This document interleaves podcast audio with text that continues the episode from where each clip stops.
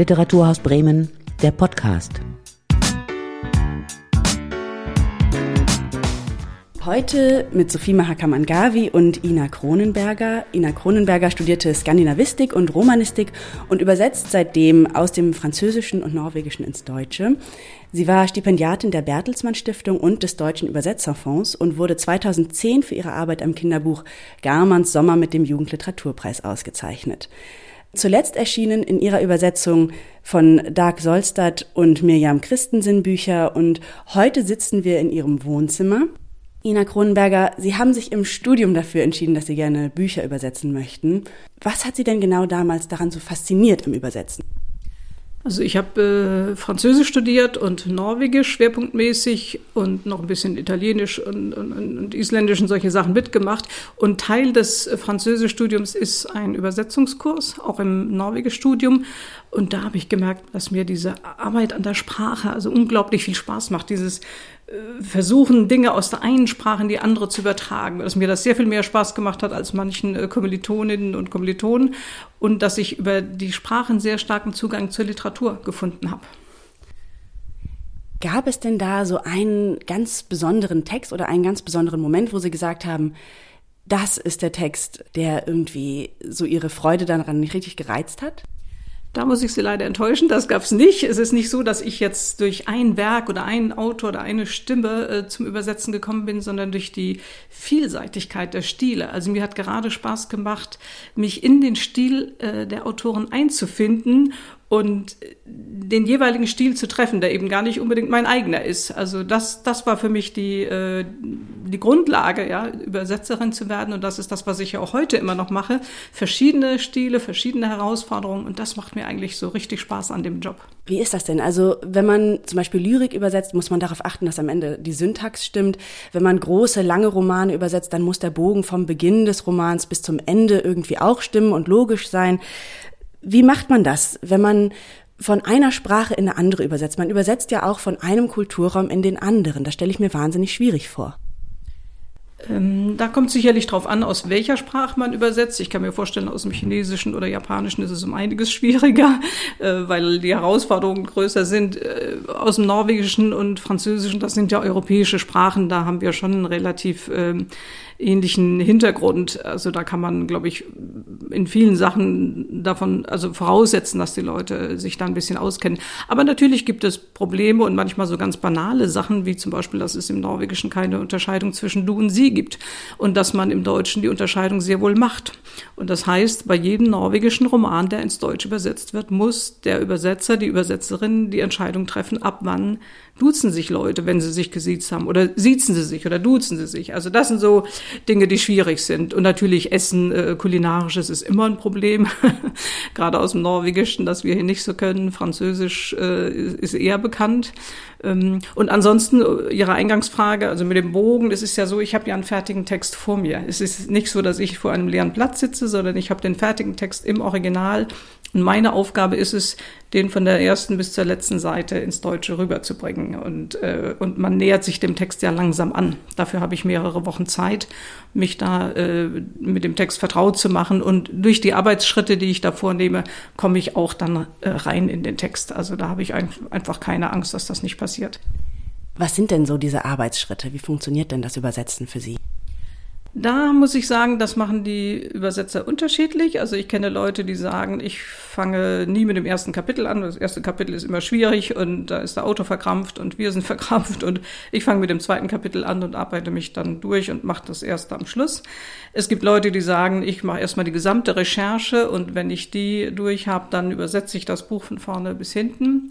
Mein Ansatz ist so, dass ich erstmal lese ich das Buch sowieso einmal komplett, um sicherzustellen, dass mich nicht irgendwelche Sachen überraschen. Also da zum Beispiel ist der Autor oder die Autorin großer Segelfan oder Pokerspieler oder irgendwas und ich kenne mich da gar nicht aus, damit ich in etwa weiß, wie viel Rechercheaufwand auf mich zukommt. So, also erst lese ich es einmal und dann gehe ich Satz für Satz wirklich auf der Satzebene durch und übersetze. Und das ist so ein Stadium, da schreibe ich haue ich alles in die Tasten, was mir in den Sinn kommt. Also wenn ich für ein Wort 3 Ideen habe, aber wenn ich sicher bin, welches die beste ist oder überhaupt, ob schon die beste dabei ist, stehen die alle 3 nebeneinander. Das heißt, der erste Durchgang ist bei mir so ein, ein wildes Cluster erstmal machen aus Ideen und... Genau, also erstmal jetzt komme ich nicht auf den Ausdruck, den ich gesucht habe, aber das passiert beim Übersetzen eben auch. Also beim ersten Mal lasse ich alles in die Feder fließen, was mir in den Sinn kommt. Und beim zweiten Durchgang habe ich dann schon ein ganz gutes Gespür für den Text entwickelt. Da bin ich ja schon einmal komplett durch, auch für die Figuren, weiß in etwa, wie die sprechen könnten und welche Begriffe sie vielleicht nicht verwenden und welches Stilniveau sie auch nicht verwenden.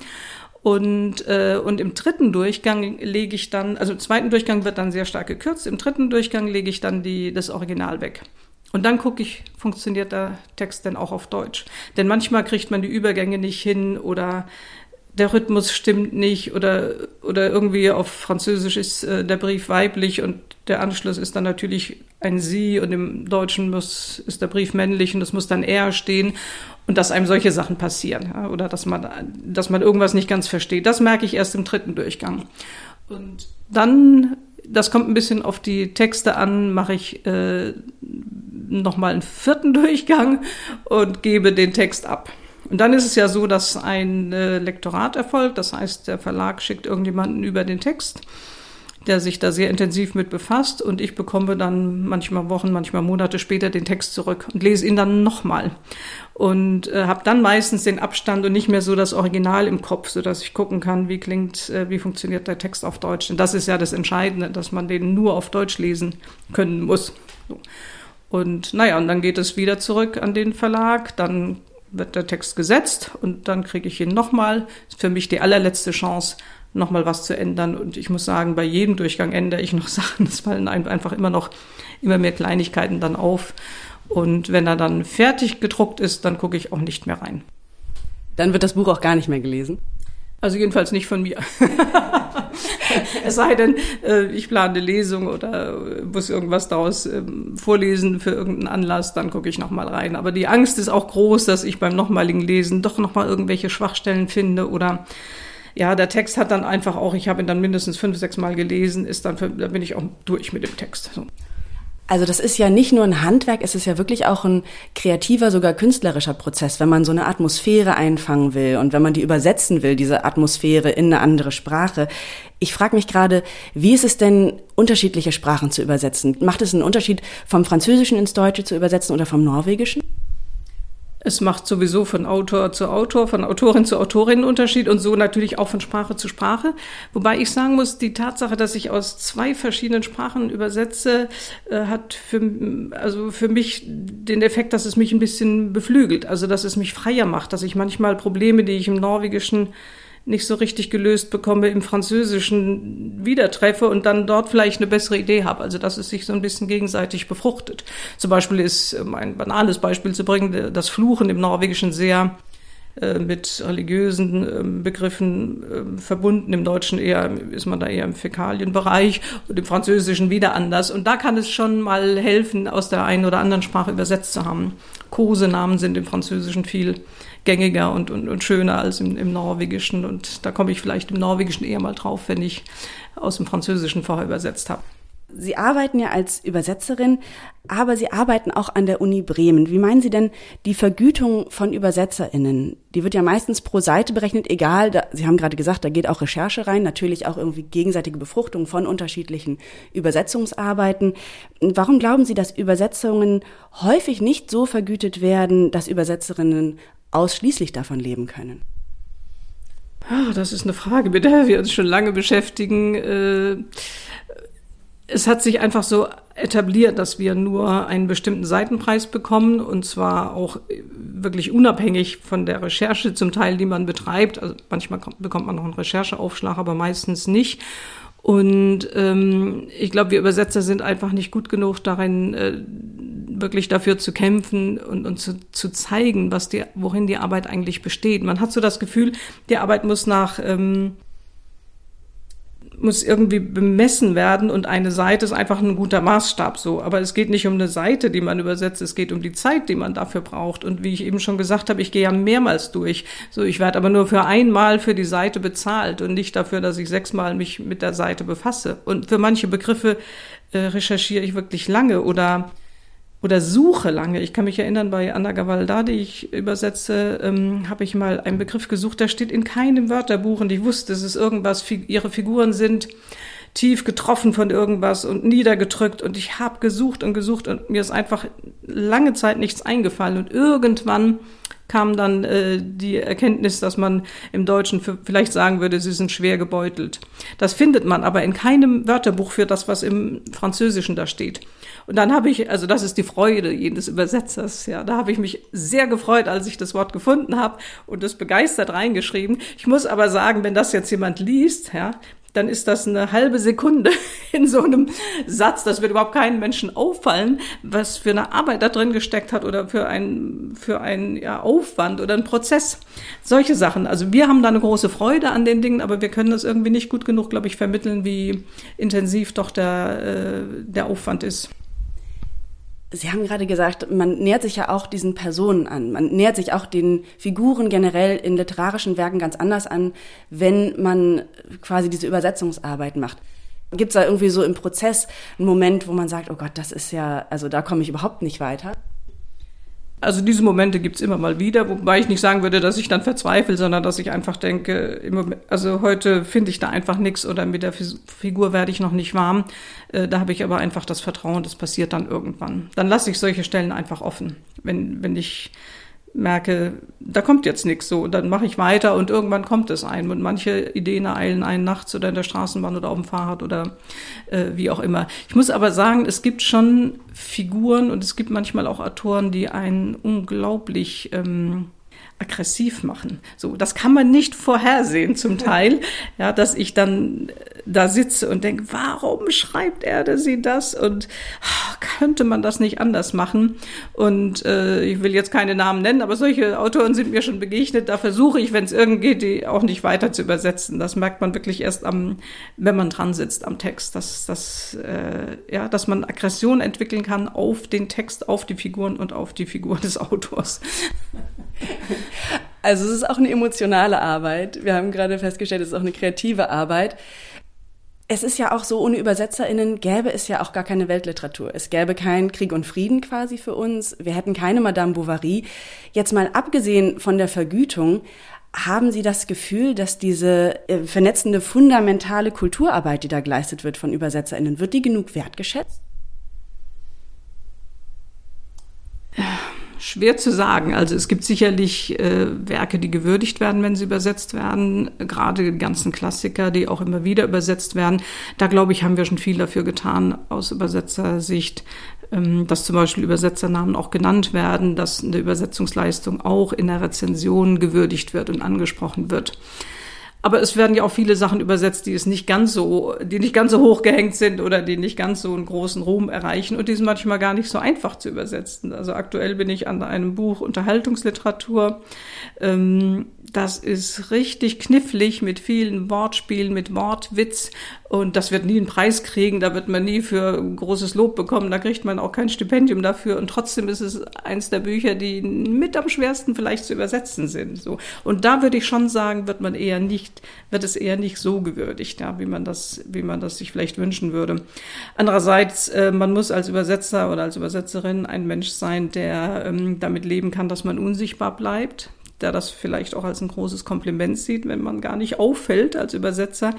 Und man muss sich wirklich still und heimlich selber auf die Schulter klopfen, wenn man das Gefühl hat, man hat da irgendwas toll gelöst und kann nicht erwarten, dass die ganze Welt Hurra schreit.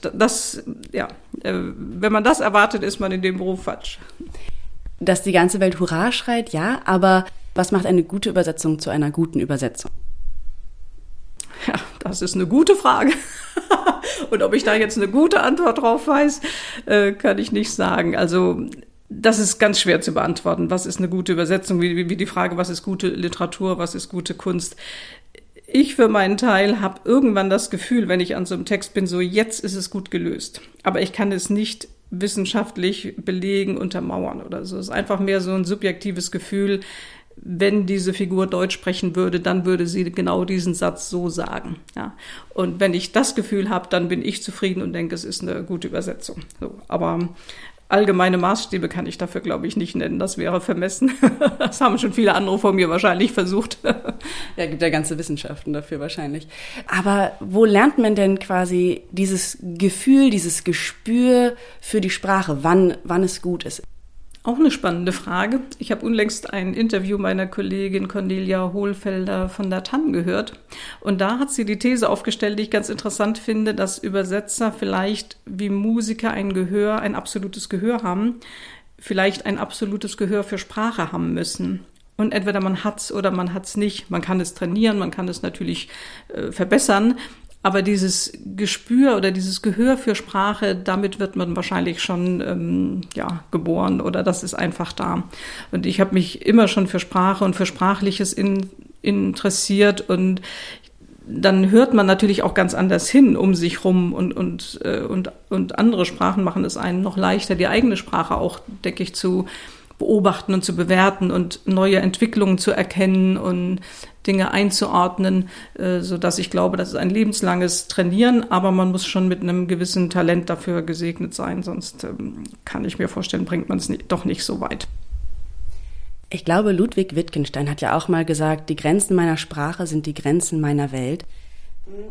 Meinen Sie, wenn man sich so gekonnt in unterschiedlichen Sprachen bewegen kann und ausdrücken kann, verändert sich dann auch die Sicht auf die Welt?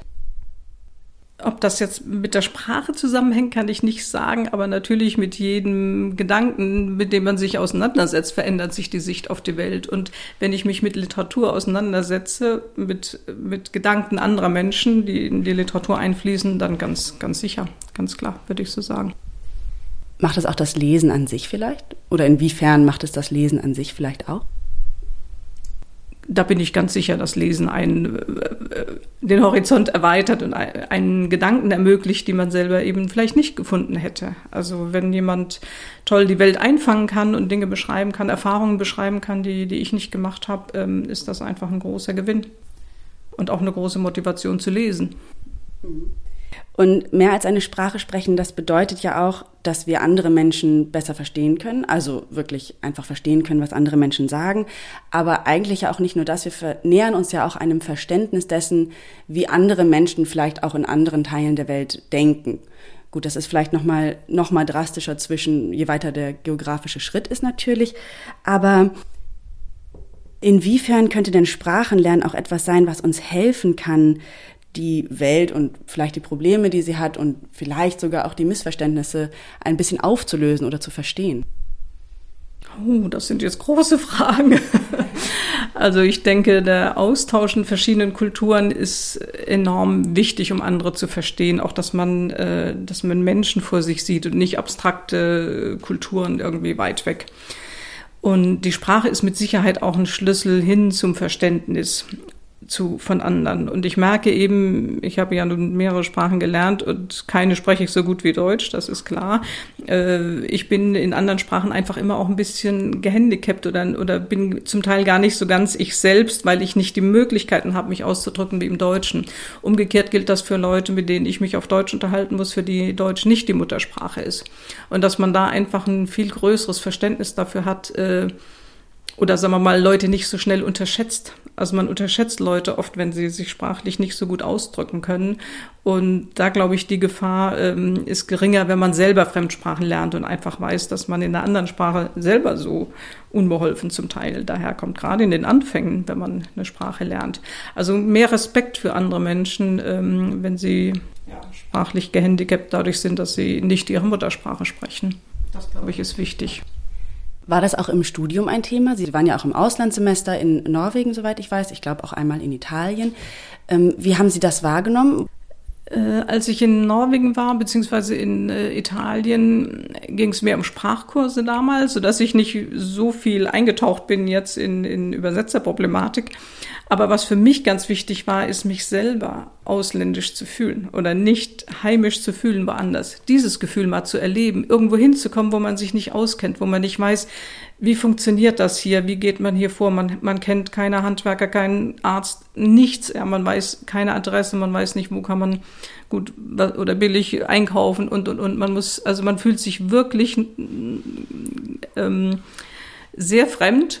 Und dieses Gefühl fand ich schon wichtig mal zu haben. Also das ist natürlich in Europa lang nicht so krass ausgeprägt, wie wenn ich jetzt nach Afrika oder Asien gehen würde, denke ich mal. Aber ist schon auch da. Und das, glaube ich, war für mich auch wichtig, einfach auch ein bisschen bescheidener zu werden. Wir neigen ja doch schnell mal dazu, die eigene Kultur über alles mögliche andere zu erheben und da zu sehen, bei uns läuft vieles gut und manches auch schlecht und anderswo ist es genauso. Und dieses sich fremd fühlen, ist das auch ein Gefühl, das man reinträgt in die Übersetzungsarbeit? Also, dass man erstmal sich an einen Text setzt und denkt, oh Gott, das ist ein riesiger Wälzer, das sind jetzt, ich weiß nicht, 500 Seiten vielleicht, die ich übersetzen muss. Ich fühle mich diesem gesamten Text fremd und dann arbeitet man sich ein? So habe ich es noch nicht empfunden. Also gerade bei 500 Seiten hat man ja eine große Chance, sich mit dem Text vertraut zu machen über lange Zeit. Und was ich, glaube ich, wirklich auch mal hervorheben muss, ist, dass ja beim Übersetzen meine Arbeitssprache das Deutsche ist. Ja, man denkt immer beim Übersetzen, Sie können so viele Sprachen und so toll.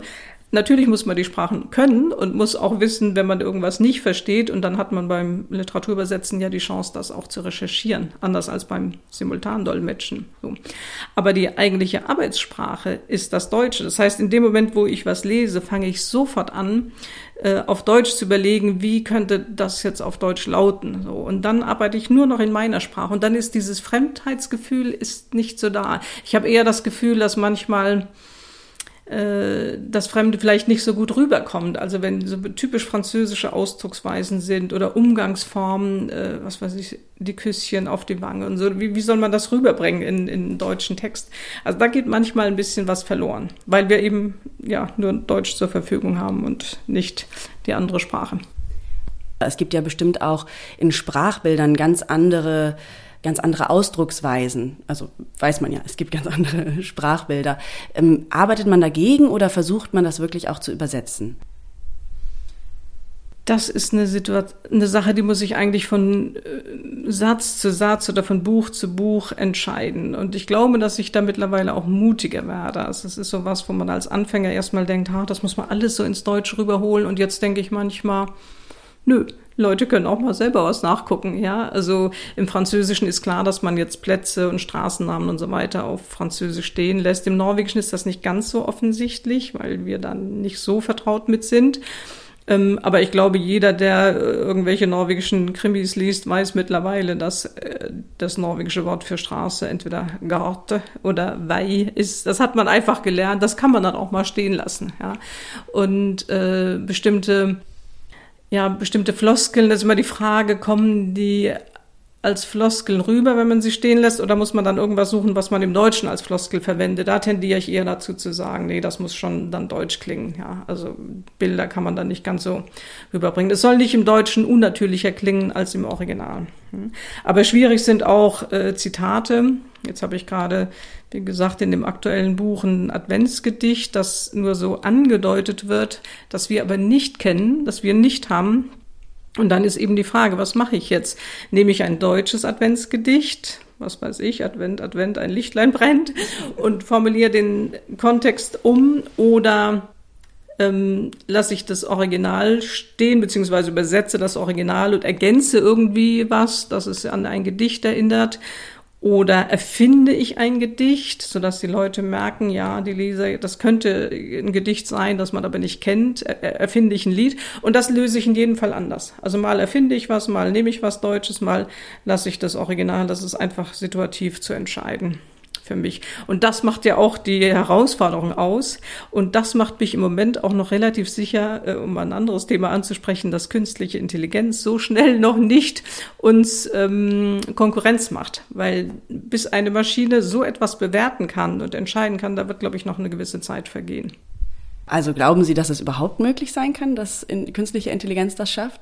Weil wir haben gerade darüber geredet, da ist eine gewisse Friktion drin, also so eine gewisse Reibung zwischen wie viel von dem Originaltext bleibt drin, wie viel von der übersetzenden Sprache, also wie viel vom Deutschen bringe ich in den Text rein, das könnte ich mir vorstellen, könnte gar keine künstliche Intelligenz jemals vielleicht. Ja, Sprache ist ja eben nicht eindimensional. Es sind immer mehrere Sachen involviert, gerade bei Lyrik, aber auch in Prosatexten. Also beispielsweise schreibt irgendein Autor oder eine Autorin einen Satz und haut mir 4 Adjektive hin. Alle 4 einsilbig, alle 4 beginnen sie mit einem B, sage ich jetzt mal. So, und jetzt hat man die Möglichkeit zu sagen, okay, ich übersetze diese 4 Adjektive. Im Deutschen kommt aber nicht 4 einsilbige Adjektive mit Anfangsbuchstaben B raus. Oder finde ich es jetzt wichtig, dass die alle einsilbig sind? Oder finde ich es wichtig, dass sie alle mit dem gleichen Buchstaben anfangen? Und oder finde ich es wichtig, dass es jeweils ein B ist?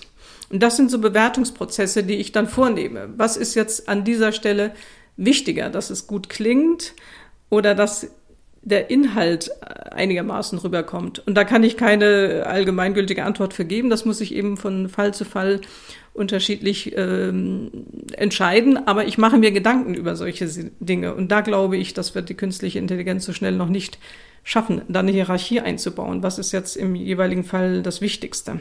Und auch so Dinge, ich habe mal vor langer Zeit eine Kurzgeschichte übersetzt. Da war der letzte Satz, haben wir so in der Gruppe gemacht, und draußen regnet es immer noch.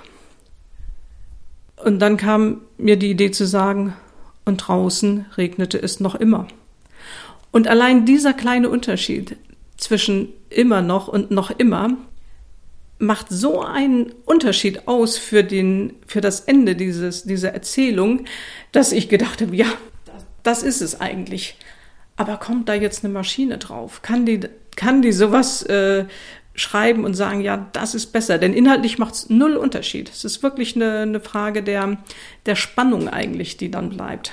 Und draußen regnete es noch immer. Ist anders. Solche Dinge sind einfach auch äußerst reizvoll beim Übersetzen. Das war der Literaturhaus Bremen Podcast heute mit Ina Kronenberger, Übersetzerin aus dem Französischen und aus dem Norwegischen. Ich bin Sophie Mahakamangavi. Vielen Dank, Ina Kronenberger. Ja, dankeschön, dass ich was für uns Übersetzer sagen durfte. Das war Literaturhaus Bremen, der Podcast.